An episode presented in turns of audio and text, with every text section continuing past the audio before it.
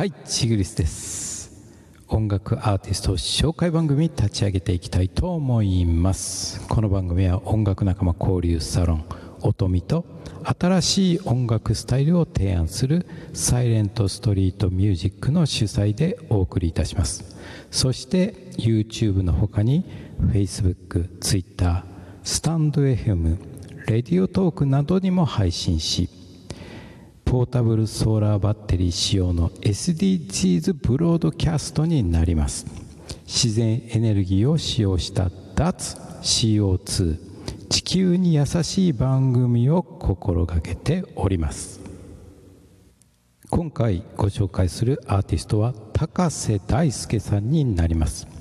高瀬大輔さんはにじゅういっせいき初頭、一度聴いたら忘れられない強烈な作品をヤマハレーベルよりリリースし、無自覚の天才と呼ばれたある裏若きロッカーでした。しかし両手で数えるほどのあまりにもあまりにも少ない作品を残しあまりにも少なかったんですね。平成のある時を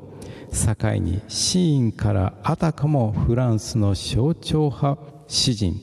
ランボーのように突然消えてしまった伝説の天才アーティスト。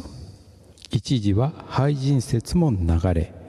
ファンや業界人からは J プログレのシド・バレットとまで呼ばれていた。誰もが復帰は絶望的だろうと信じて疑っていなかったにせんにじゅういちねん、突然キャリア最高ともいえる傑作アルバム「空っぽ」を引き下げて奇跡の復活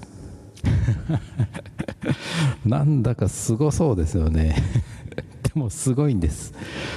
曲を聴いてもらえば分かります。その空っぽの中に入ってる曲で「夢みたいなもんだ」、高瀬大輔さんでお聴きください。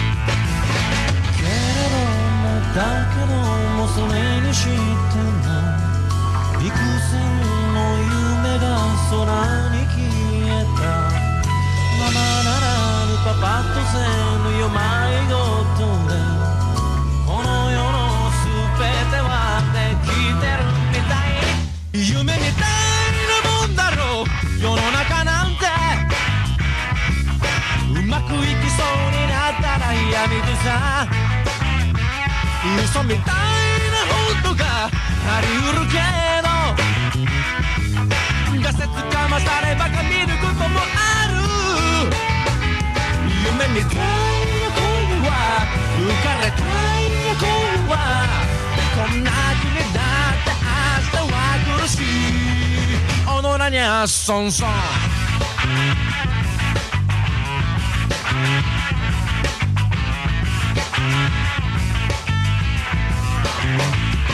くらりとするような偶然誰かがすさみ聞いた深みにはまった来る日も来る日もいつまでたっても答えが出せない押し問答、泣き言ばかりでは進めない。強がりも貫けば真実だべ。夢みたいなもんだろう世の中なんて、もったいぶらずにすぐやってみればいい。嫌いなんぜ。押し付けられるのはうんざりなんだよ。嘘みたいな因果で嘘みたいな因果を揺さぶってぶってそれグーブって踊れりゃ最高。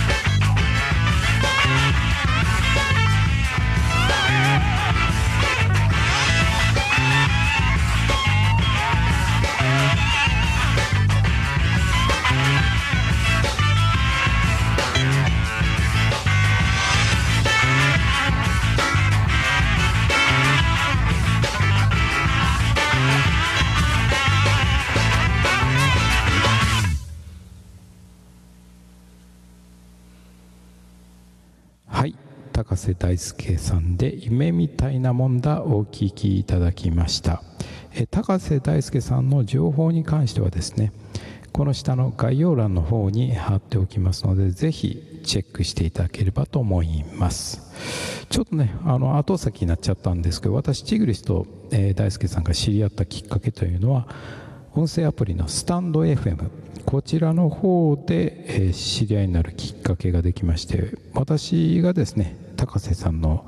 ライブ配信とか、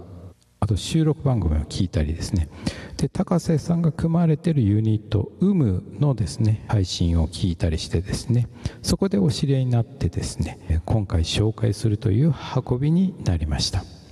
今回ご紹介したのはその高瀬大輔さんでした。お相手はメソポタミアのボーカルチグリスでした。またね、バイバイ。